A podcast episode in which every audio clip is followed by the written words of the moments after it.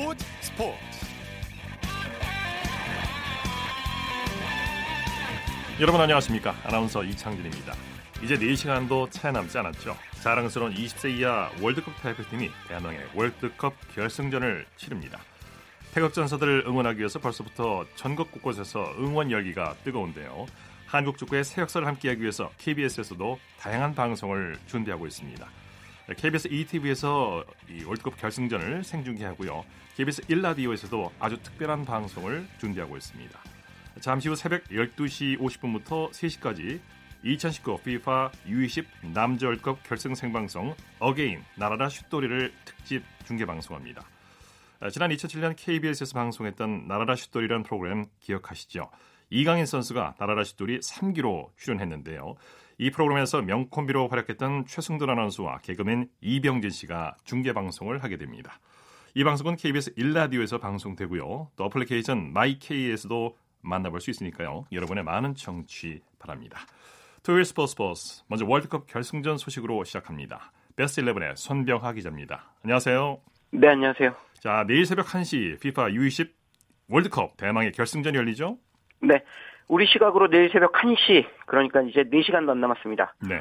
조금 후면 동유럽 폴란드에 위치한 우치 스타디움에서 2019 피파 U20 월드컵 대망의 결승전 열립니다.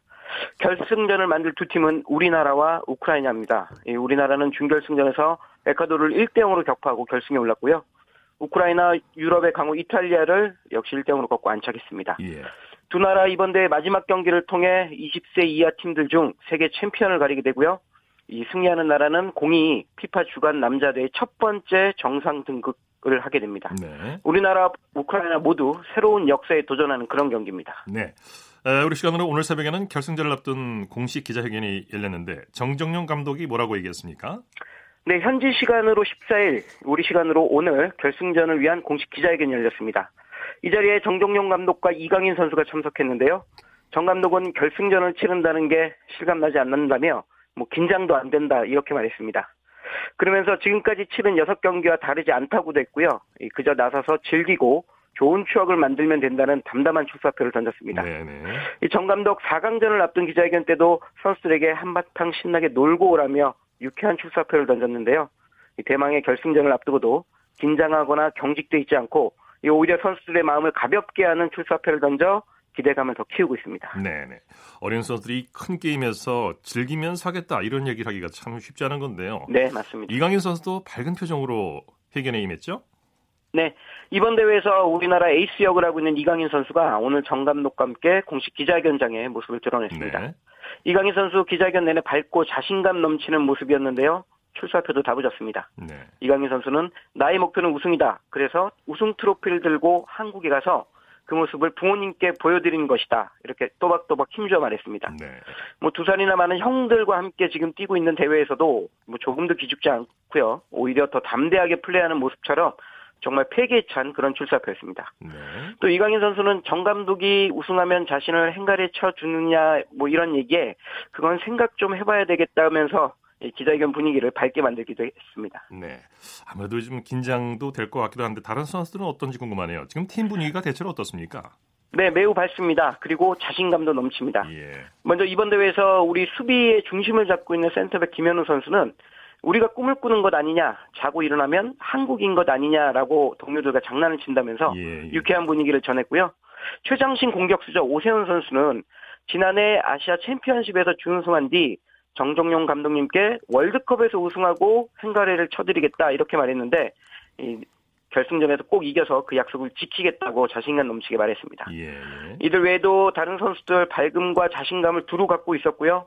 정 감독의 말처럼 마지막 무대에서 신명나게 즐기고 오겠다는 각오로 똘똘 뭉쳐 있었습니다. 네. 우리 국민 모두가 지금 역사 현장 앞에 서 있는 건데. 네. 반면에 우크라이나는 공식 기자회견에서 조금 경직돼 있었다면서요. 네, 우크라이나 좀 긴장한 표정들이 역력했습니다. 이 페트라코프 우크라이나 감독도 공식 기자회견에 참석했는데요.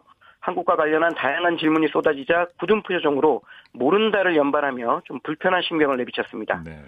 페트라코프 감독은 한국이 physical적으로 잘 준비된 팀이라는 일반적인 평가를 한 뒤 다른 질문들에는 모두 모르쇠를 일관했습니다. 네. 특히 이강인 봉쇄에 대한 해법이 있냐는 질문에는 전술을 공개하라는 것이냐라고 좀 격앙된 말투를 보였고요.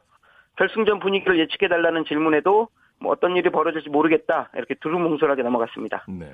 함께 기자회견에 나선 주장 발레리 본다르 선수도 한국 선수들은 잘 모른다면서 자신들의 경기에만 집중하겠다고 밝혔습니다. 예, 예. 우리가 이제 기동성과 활동량 그리고 우크라이나는 수비력에서 앞서죠? 네, 맞습니다. 객관적으로 봤을 때 두 팀의 전력은 우크라이나가 아무래도 조금 앞섭니다. 네, 우크라이나 아무래도 힘과 높이 그리고 경험에서 우리 선수보다 조금 낮는데요. 장점은 서로 다릅니다. 우리는 체력을 바탕으로 한 기동력이 강하고요.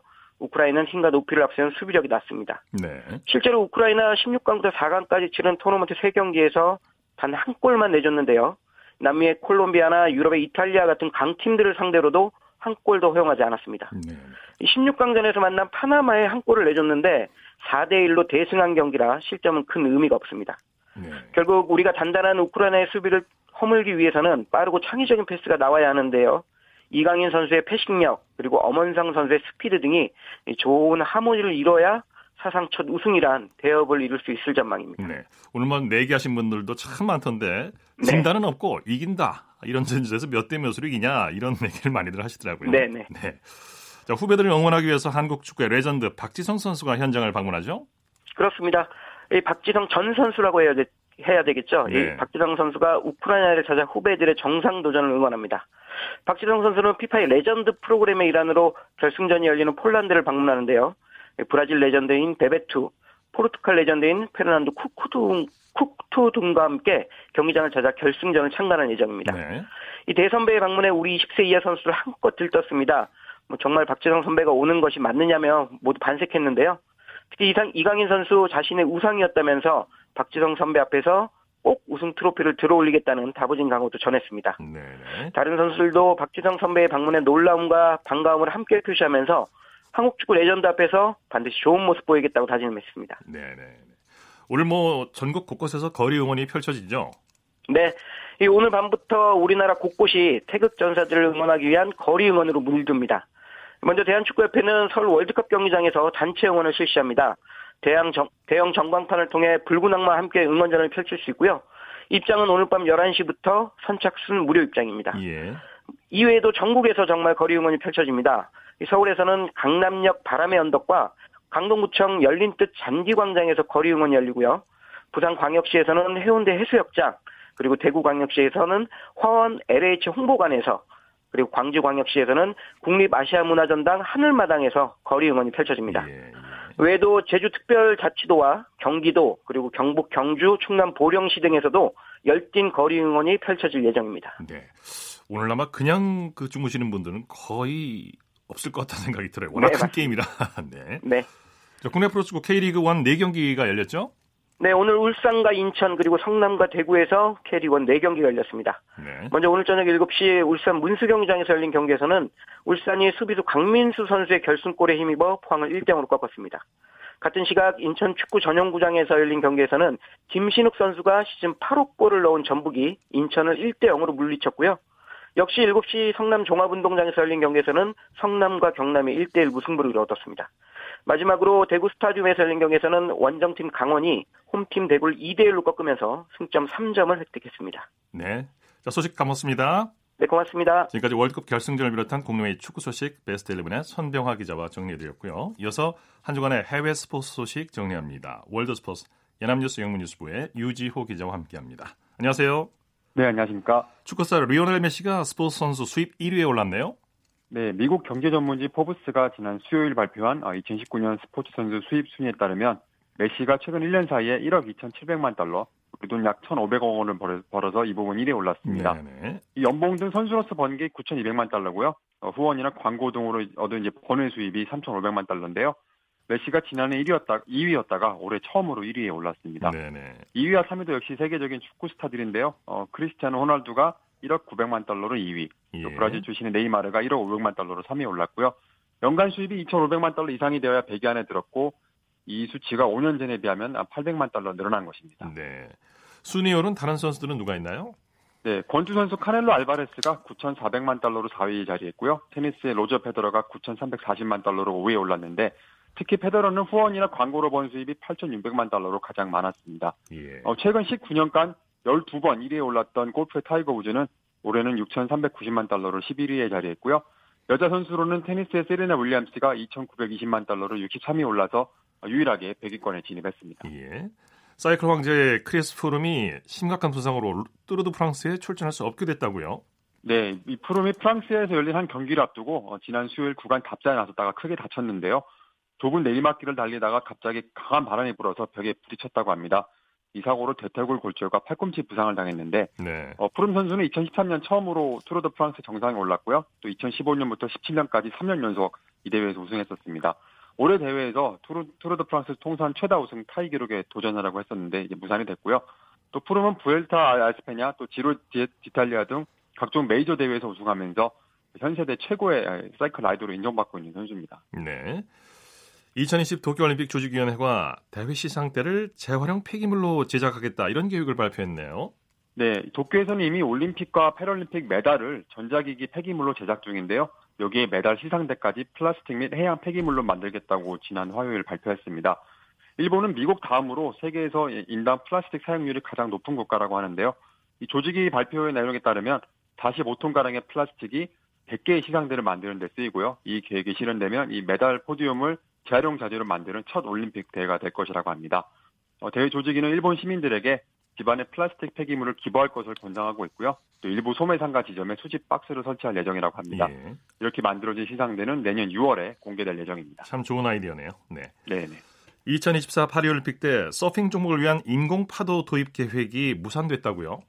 네, 파리 대회 조직위가 당초 해안가에서 175km 떨어진 파리 근교 한 지역에서 이 100명의 서퍼를 동시 수용할 수 있도록 1000개의 인공 파도를 만들 시설물을 건설하려고 했었는데요. 최근 IOC 현장 실사 이후 해당 계획이 무산이 됐습니다. 어, 이로 인해 서핑 종목이 파리가 아닌 다른 도시에서 자연 파도를 이용해서 진행될 예정인데요. 네네. 이 서핑 종목은 브레이크 댄싱, 암벽 등반, 스케이트보딩과 함께 파리 2024 파리 대회 추가 종목으로 선정이 됐습니다. 도쿄 대회에서 먼저 올림픽 데뷔전을 치른 뒤에 파리에서도 선보일 예정인데요. 어, 이제 경기장은 이달 말 진행되는 IOC 총회에서 확정이 될 텐데 2년 전 세계 서핑 선수권 대회와 또 롱보드 서핑 세계 선수권 대회를 개최했던 남서부 지방의 비아리츠라는 도시가 유력한 후보로 거론되고 있습니다. 예. 예. 남자 배드민턴 세계 1위까지 올랐던 리총웨이가 암 투병으로 은퇴를 선언했네요. 네, 말레이시아 출신 리총웨이가 지난 목요일 기자회견을 열고 36살의 나이에 은퇴를 발표했습니다. 작년 7월 코에 암이 발병됐다는 진단을 받은 뒤에 대만에서 집중 치료를 받고 올해 1월에 훈련에 복귀했지만 어, 현재 몸 상태로는 내년 도쿄올림픽 출전이 무리라고 판단했다고 하는데요. 예. 2006년 24살의 나이로 배드민턴 세계 1위까지 올랐던 선수입니다. 어, 그는 당분간 쉬면서 가족들과 많은 시간을 보내고 앞으로 젊은 선수들 양성에도, 양성에도 힘쓰겠다고 했는데요.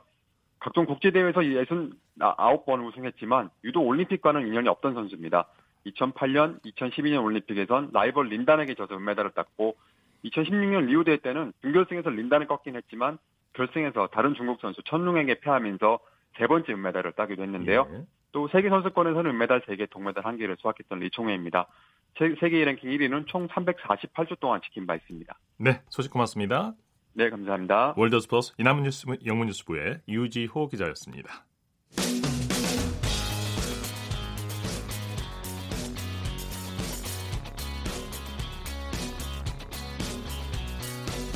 따뜻한 비판이 있습니다. 냉철한 분석이 있습니다. 스포츠 스포츠 이어서 매주 토요일 마련하는 정수진의 스포츠 현장 시간입니다. 최근 들어 자신의 재능을 기부하는 분들이 늘고 있는데요. 스포츠에서는 각 종목별로 재능 기부가 보편화되어 있습니다. 서울시에서는 스포츠 재능 나눔 교실을 운영하고 있는데요. 평소 접하기 쉽지 않은 전문 체육 분야까지 다양한 종목의 재능 기부가 이루어지고 있습니다. 오늘은 그 현장으로 함께 가보시죠. 어 부드럽게 좋은데요? 오 선생님 계속 코너에서 걷는 거 없습니다. 어 좋아요. 근데 우리 무릎 모이지 않게 신경 쓰세요 항상. 서 선생님 뒤꿈치에 조금 더 힘 주세요. 그렇죠. 한 번에 더 당기세요. 네 한강 시민공원이나 집 근처의 공원에서 인라인 스케이트 타는 분들 많으시죠? 지금 제가 나와 있는 이곳 서울 영등포구에 있는 영롱이 인라인 마당에서도 인라인을 배우면서 타는 분들이 있습니다. 특히 지금 이 현장은 서울 시민의 건강과 행복을 위해서 진행하는 서울시 스포츠 재능 나눔 교실 중에 인라인 스케이팅 시간인데요. 이 재능 나눔 교실은 종목별 전문 체육인 출신의 재능 기부로 진행되는 시민 참여 프로그램입니다. 어, 지금 햇볕은 강하지만 바람도 시원하게 불고 있고 인라인을 타면서도 속도감을 느낄 수가 있는데요. 지금부터 이 현장 함께 해 보시죠. 안녕하세요. 서울시 롤러스포츠 연맹 사무국장 함은정입니다. 재능을 갖고 계시는 우리 강사님들이랑 또 특히 국가대표 출신 강사님들이 서울 시민들을 대상으로 해서 10회 정도 그 인라인 스케이트를 기초 안전 교육부터 시작해서 탈 수 있는 데까지 가르쳐 주시는 그런 행사를 하고 있습니다. 처음부터 시작해서 밀고 놓고 가는 것까지 잘 배울 수 있고요. 그 다음에 또 마지막 시간 같은 때는 국가대표 출신 코치님들이 오셔서 1대1로 보여주시고 특히 뭐 시범 같은 거 보여주시니까는 훨씬 흥미도 훨씬 더 많이 느끼시는 것 같더라고요. 또 가족분들이랑도 같이 오시고 해서 결석 안 하시고 배우시는 거 보니까 너무 감사하고 좋더라고요. 저희가 총 지금 6군데에서 하고 있거든요. 야간에 하는 곳이 두 군데 있고요. 주간에 어머님들을 상대로 하는 곳이 두 군데 있고요. 주말에 하는데 여기 한 군데 있고 이런 식으로 다양한 연령층에서 참가하고 있어요. 저희 강사님들 다 너무 훌륭하시고 그러니까 뭐 서울시의 대표 선수들 코치님으로 계시는 분들부터 시작해서 그 다음에 영등포구의 사무장님으로 계시는 분들 봉사 정신 굉장히 투철하시고 너무 잘 가르치시고 저희 단톡방이 있거든요. 보면 항상 보면은 인기도 굉장히 많으세요. 가까이서 이렇게 봐드리는 거기 때문에 더 친해지고 그러는 것 같더라고요. 권 선생님 힘내세요. 다 왔어요. 저희 몇 바퀴 남았죠? 두 바퀴 도셨어요? 두 바퀴 많이 도셨어요. 움직이지 마시고요. 계속 모래시계예요. 이게 몸풀기의 한 방법이고 모래시계라는 동작인데 이게 좀 필요해요. 왜냐면 일주일 만에 배우시 다시 또 하시는 거니까 갑자기 하시면 적응할 때까지 시간이 좀 필요해서 지금 적응 시간을 좀 갖고 있어요. 네, 안녕하십니까. 서울시 놀라연맹 부회장 이태성입니다. 처음부터 다치거나 이러면 또 이런 생활체육 하기가 힘들어요. 제일 먼저는 안전하게 기초부터 배우다 보면 또 선수가 될 수 있는 부분도 있기 때문에 안전이 제일 중요하다고 생각합니다. 인라인 스케이트의 매력 우리 부회장님이 자랑을 해주시면 어떨까요? 가족과 함께 함께 할 수 있다는 게 좋은 점이고요. 또 스피드를 좋아하시는 분들은 이런 경기장에서 탈 수 있다는 게 가장 좋은 것 같습니다. 근육이 자체가 다리에 힘을 주기 때문에 좋다고 생각합니다. 근력을 생길 수 있게 하는 그런 운동인가 봐요. 예, 최고의 그런 운동이라고 저는 생각하고 있습니다. 인라인 스케이트를 탈 때 꼭 주의를 해야 할 점 이런 것도 있을까요? 장갑하고 헬멧, 보호대 이게 제일 우선입니다. 장갑 밑에 보면 플라스틱이 있습니다. 이렇게 밀크, 밀크가 하기 때문에 충격을 흡수합니다. 초보자님들 들 생각하는 게 넘어져서 다치는 게 아니라 안전 장비를 안 해서 다치는 거거든요. 자, 차고 당기기 기억하시죠? 자, 팔 흔들면서 정확하게 옆으로 찬 후에 발을 가깝게 모으는 동작. 자, 출발 한번 해보실까요? 자, 밀다가 꾹. 하나, 둘. 하나, 둘, 이제 차요. 그렇죠. 이제 오르막이니까 차야 돼, 계속. 하나, 둘, 좋아요, 좋아요. 좋아. 허리 피지 말고, 허리만 안 피면 돼요. 아이, 손이 걸려요. 지금 방금 헛발질. 네, 참여하신 분들 중간중간에 넘어질 뻔도 하고 여러 바퀴 도는데 숨도 차지만 그래도 차근차근 배워나가면서 인라인 스케이팅의 매력에 빠져들고 있습니다. 아유, 숨 차신가 봐요. 아, 예. 네. 다섯 바퀴, 열 바퀴 돌았죠. 좀 늦은 나이긴 한데 새로 뭘 배울 수 있다는 게 되게 참 좋은 기회인 것 같고요. 오늘 포함해서 세 번 정도 더 강습이 남았는데 꾸준히 더 타서 아이들하고 좀 즐거운 시간을 같이 갖는 게 이제 소망입니다. 아니 약간 네, 네. 그 이렇게 속도를 내지 않았음에도 불구하고 네. 자세가 흐트러져서 그런가요? 넘어질 뻔하셨어요. 돌을 밟았어요. 제가 아, 못 타- 타서가 아니고요. 아, 그런 거예요. 연장 타시고. 네. 일단은 제가 육아를 하고 제 삶을 잃었던 부분이 다시 한번 리프레시가 되는 것 같은 느낌. 온전히 나한테만 집중되는 시간인 것 같아요. 이 시간만큼은. 나도 땀을 흘리고 그런 시간이 감사하게 느껴지는 거죠. 근데 인라인을 처음 배워보시는 네. 거예요? 잘 타시는 분들 막 이렇게 속도를 내잖아요. 네. 그거 상상하시면서 이제 왔을 것 같은데. 존경스럽죠 그런 분들은 이제 또 이제 이게 서울시에서 이런 좋은 재능 나눔이라는 이런 좋은 기회를 통해서 조금 더 배워보고 싶은 욕심이 나거든요. 그러면서 이렇게 마지막에 그리고 있는 모습 있잖아요. 네네 쌩쌩 선수급은 아니어도 제 몸을 보호할 수 있을 정도로 타보자 한번. 넘어질까봐 처음에 제일 걱정이죠. 지금도 그렇고. 그래도 이렇게 우리 재능 나눔 해주시는 강사분들이 잘 가르쳐 주시는 것 같아요. 어유 너무 너무 고맙죠. 너무 잘 가르쳐 주고요. 어디 가서 이렇게 배우기 힘들잖아요. 하루라도 제대로 배워야죠. 일단 하체가 굉장히 좋아질 것 같아요. 그리고 주변에서도 다 그렇게 얘기하고요. 열심히 해서 즐기도록 하겠습니다. 네, 재능 기부를 하는 강사들은 본인의 시간을 따로 내서 이렇게 참여하는 건데요. 시민들이 잘 배우고 점점 발전하는 모습을 보면서 보람을 느끼고 있습니다. 예, 안녕하세요. 저는 어, 서울시 롤러스포츠 연맹의 인라인 지도자 박종현이라고 합니다. 어린 아이부터 어른까지 폭넓게 지도를 하는 게 지도자의 사명이 아닌가 그런 생각으로 어, 재능 기부를 하게 되었습니다. 사람들이 다들 너무 좋아하세요. 처음에 접할 때는 이제 바퀴를 잘 굴리지 못하다가 자기 몸에 익숙해질 때쯤 자기가 타고 싶은 대로 그리고 속도도 잘 내고 몸도 잘 움직일 수 있게 되고 그때부터는 좀더 속도를 낼 수 있는 방향으로 지도법이 바뀌게 됩니다. 개인적인 바램은 음, 이 인라인 스케이팅이라는 종목이 전 연령대에서 평생 운동으로 자리 잡았으면 좋겠어요. 그래서 지금 하시는 이 재능 기부 프로그램을 끝마치더라도 건강한 삶을 위해서 계속 이 운동을 하셨으면 좋겠습니다. 많은 분들이 인라인 스케이팅을 즐기셨으면 좋겠어요. 네, 지금까지 서울시 스포츠 재능 나눔 교실 중에서 인라인 스케이팅 함께 했고요. 저는 정수진이었습니다. 스포츠 세계의 라이벌을 집중 조명하는 시간 스포츠 라이벌의 세계 시간입니다. 매주 토요일 한겨레 신문의 김동훈 기자와 함께합니다. 어서 오십시오. 예, 안녕하세요. 오늘도 지난주에 이어서 미프로농구 NBA 역사상 최고의 라이벌로 꼽히는 매직 존슨과 레리 버드의 라이벌 관계죠. 예, 딱 40년 전 1979년 미국 대학농구 결승전에서 시작된 두 선수의 라이벌 관계가 어, 미국 프로농구 NBA로 이어졌고요. 1980년대 최고의 라이벌 대결을 펼치면서 매직 존슨의 LA 레이커스와 레리 버드의 보스턴 셀틱스가 우승을 양분하다시피 했습니다. 예. 두 선수의 성장 과정을 보면 판이하다면서요? 예, 매직 존슨은 흑인이고 레리 버드는 백인인데 당시 흑인 선수들 하면은 사실 이제 싱글 싱글맘 선수도 많았고 불우하지만 근데 이제 존슨은 1959년 8월 4일 미국 미시건주의 비교적 부유한 가정에서 태어났습니다. 예. 아버지가 제너럴 모터스의 엔지니어였고요. 어머니는 학교 관리인이었는데 어, 두 분의 6남매 중 하나로 태어났습니다. 이 반면에 그 레리 버드는 1956년 12월 7일생이니까 존슨보다 3살이 많은데요. 미국 인디애나주의 어, 프렌치릭이라는 인구 1,800여 명의 작은 동네에서 이 가난한 집에서 역시 6남매 중 셋째로 태어났습니다. 네. 아버지는 알코올 중독자였고 권총 자살로 세상을 떠났습니다. 두 선수는 농구를 언제 시작했나요? 레리 버드는 어, 형이 두 명 있었는데 10살 때 형들을 따라서 자연스럽게 농구를 시작했고요.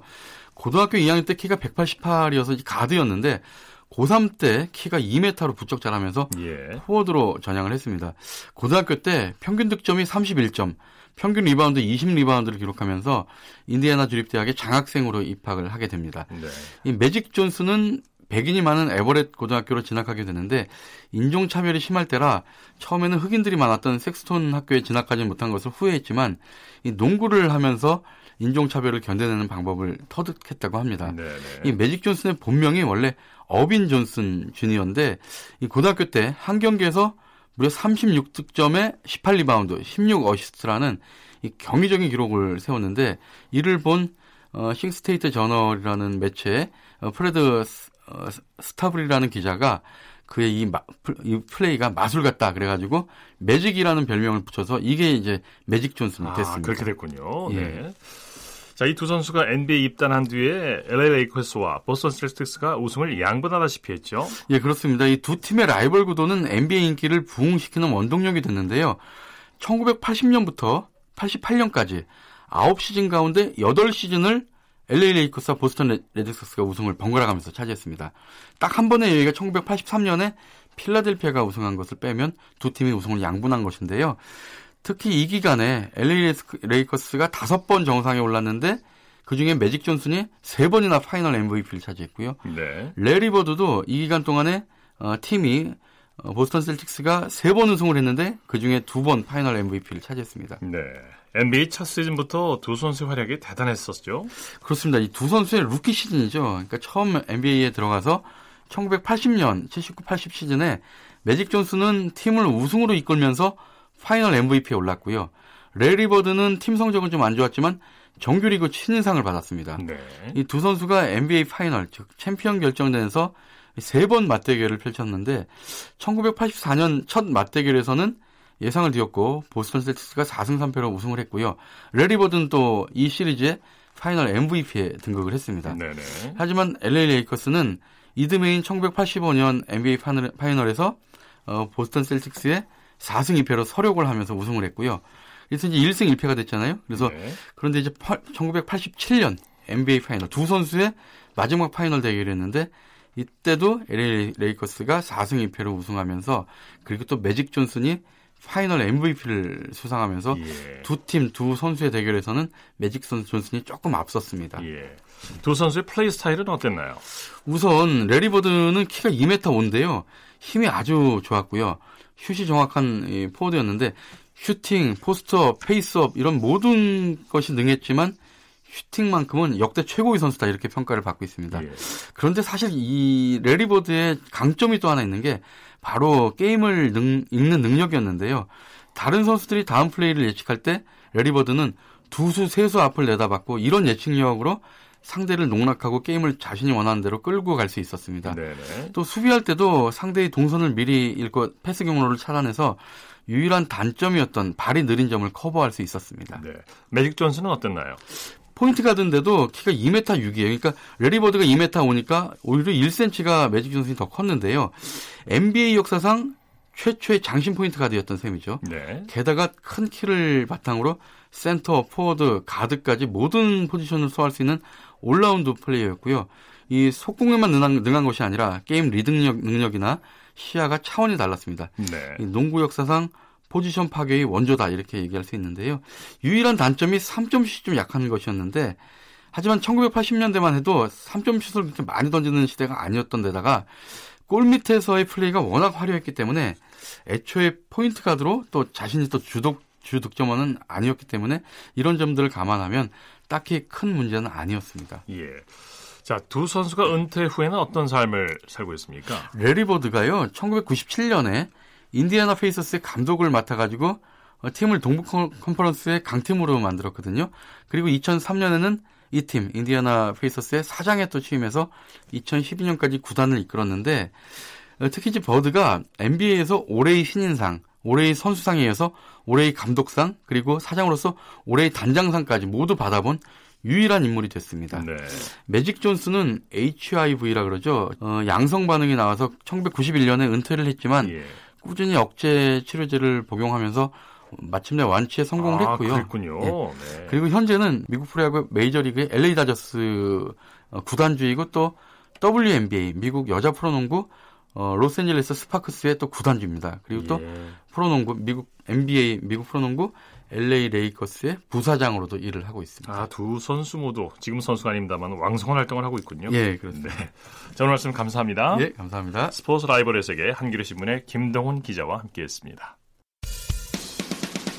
쳤다 하면 홈런이고 슛 골이고 각본 없는 한편의 드라마 그것이 바로 그것이 바로 손에 잡힌 우승 트로피 목에 걸린 그 배달 너와 내가 하나 되는 그것이 바로 그것이 바로 그것이 바로 꿈꾸던 스포츠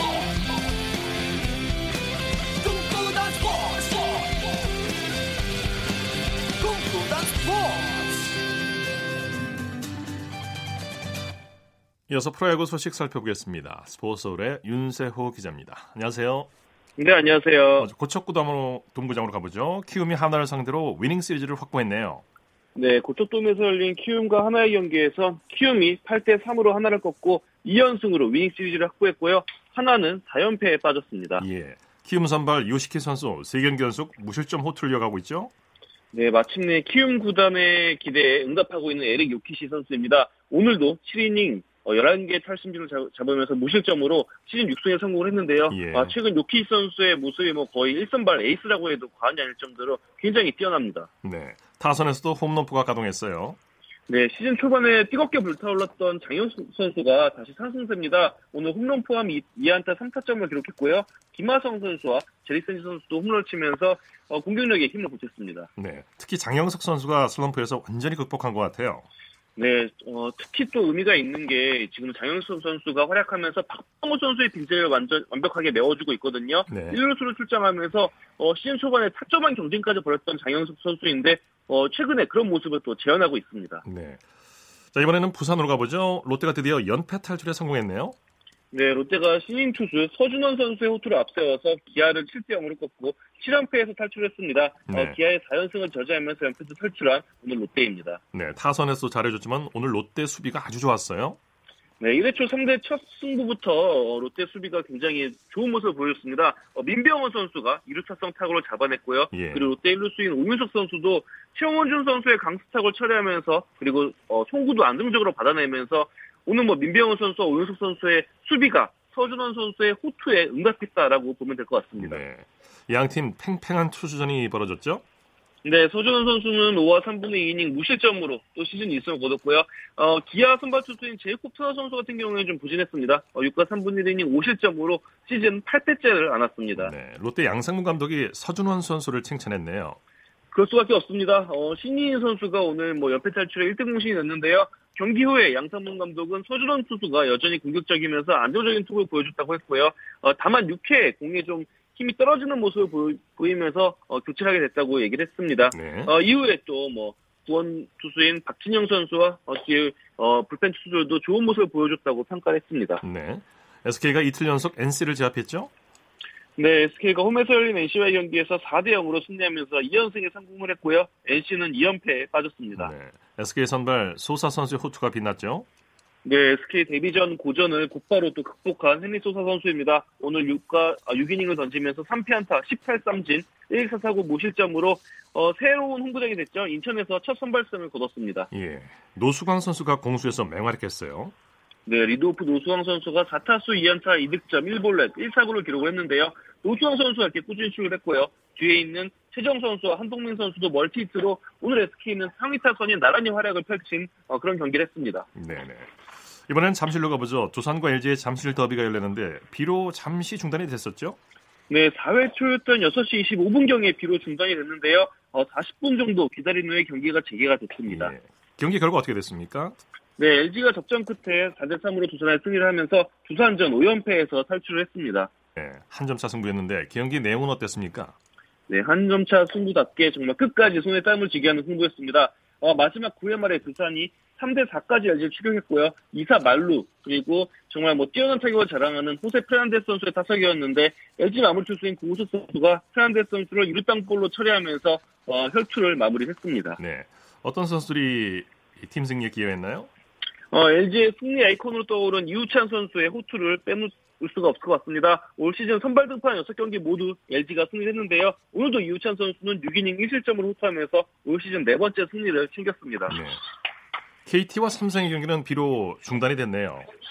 어, 중단됐는데 다시 재개가 됐습니다. 아, 재개됐습니까? 어, 대구, 네, 대구 삼성 라이온즈 파크에서 열린 KT와 삼성 경기가 8시 39분경에 어, 강한 비가 내리면서 중단이 됐는데 비가 그치면서 어, 재개가 됐고요. 지금 경기가 어, 진행되고 있습니다. 지금 예, 경기 내용을 한번 정리해 볼까요? 어, KT가 정말 뭐 경기 후반부터 집중력을 발휘하면서 삼성 불펜진을 무너뜨렸습니다. 어, 6회부터 7회, 아, 6회부터 7회, 6, 회와 7회 어, 나란히 2점씩 올렸고요. 9회도 지금까지 4점 뽑으면서 지금 10대 7로 앞서고 있는 상황인데요. 아, 그러면서 KT가 역전승을 바라보고 있습니다. 지금 몇 회인가요? 지금 9회 말 진행하고 있고요. 아, 9회 말이군요. 10대 7입니다. 네.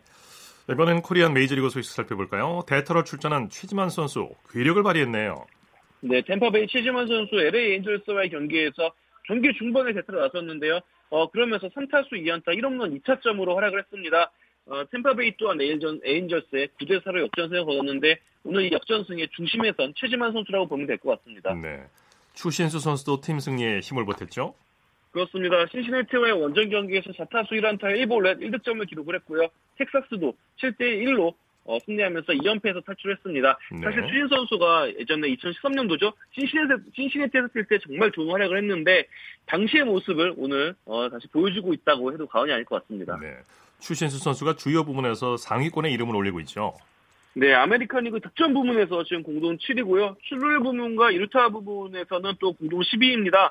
어, 추신수 선수가 지난해 정말 뭐 늦깎이 올스타가 됐었는데 최, 최근 활약을 이어간다면은 2년 연속 올스타도 지금 뭐 가능하지 않을까 싶거든요. 네. 어, 추신수 선수가 그동안 메이저리그에서 정말 뛰어난 활약을 펼쳤음에도 유난히 올스타에 선정되지 못했던 그런 선수로 꼽히곤 했는데 이제는 뭐 만약 올해도 올스타전에 나가게 된다면은 그런 부름까지 음, 떨쳐낸 그런 추신 선수가 되지 않을까 싶습니다. 네. 자, 류현진 선수가 시즌 10승에 다시 도전하는데 현지 매체들이 지대한 관심을 보내고 있다고요? 아, 그럴 수밖에 없는 게 지금 뭐 내셔널리그 최강 자리를 놓고 어, 겨루고 있는 LA 다저스와 시카고 컵스의 경기이기도 하거든요. 네. 류현진 선수가 최근 상승세가 굉장히 뭐 가파른 컵스 타선을 상대로 어떤 모습을 보일지 현지 매체들도 굉장히 집중을 하고 있는데요. 특히 스포츠 전문 매체인 ESPN에서 주말에 볼만한 메이저리그 경기 코너에 류현진 선수의 선발 등판 경기를 꼽았습니다. 예. 어, 그러면서 ESPN 칼럼니스트는 류현진 선수의 호투 원인을 음, 분석을 하고 있는데요. 언제나 그랬듯이 뭐 류현진 선수의 호투 원인은 정확한 제구 그리고 다양한 구종 그리고 수싸움 이런 걸로 보고 있습니다. 예. 메이저리그 다승 부분 공동선 됐던 류현진 선수 다승 2위죠 현재? 그렇습니다. 시카고 화이트삭스의 루카스 지올리스 선수가 어, 가장 먼저 10승째를, 10승째를 올리면서 류현진 선수가 다승 2위가 됐습니다. 예. 어, 하지만 류현진 선수 모레 컵스에서 10승에 대체 도전하는 만큼 여전히 뭐 다승 선두로 올라갈 수 있는 가능성은 많이 남아 있습니다. 네. 자, 프로야구 내일 경기 일정 관전 포인트를 좀 짚어주시죠. 네, 오늘 경기 아직 다 마무리되지 않았지만 어쨌든 대구에서 어, KT와 삼성 경기가 이뤄지고 있고요. 예. 내일도 어, 같은 장소에서 같은 팀끼리 또 맞대결을 펼치는데요. 과연 어, 오늘 이 비로 인해서 좀 흐름이 뒤바뀔 뻔하다가 다시 유지가 됐는데 내일은 어떤 모습을 보일지 궁금하고요. 어, 잠실 더비죠. LG와 두산의 경기 같은 경우에는 LG는 임창규, 두산은 최원준 선수를 선발 투수 낙점을 했습니다. 네. 어, 아마도 투수전보다는 태극전이 될 가능성이 높아 보이는데 잠실 더비의 결과도 굉장히 궁금해집니다. 네, 소식 감사합니다. 네, 감사합니다. 프로야구 소식 스포츠솔의 윤세호 기자였습니다. 오프닝에서 잠깐 소개해드렸는데요. 잠시 후 새벽 12시 50분부터 3시까지 2019 FIFA U20 남절급 결승 생방송 again 날아라 슛돌이를 특집 중계 방송합니다. 날아라 슛돌이에서 명콤비로 활약했던 최성돈 아나운서와 개그맨 이병진 씨가 중계 방송을 하게 되는데요. 이 방송은 어플리케이션 my K에서도 만나볼 수 있으니까 여러분의 많은 청취 바랍니다. 자, 스포츠 스포츠 오늘 준비한 소식 여기까지고요. 내일도 풍성한 스포츠 소식으로 찾아뵙겠습니다. 함께해 주신 여러분 고맙습니다. 지금까지 아나운서 이창진이었습니다. 스포츠 스포츠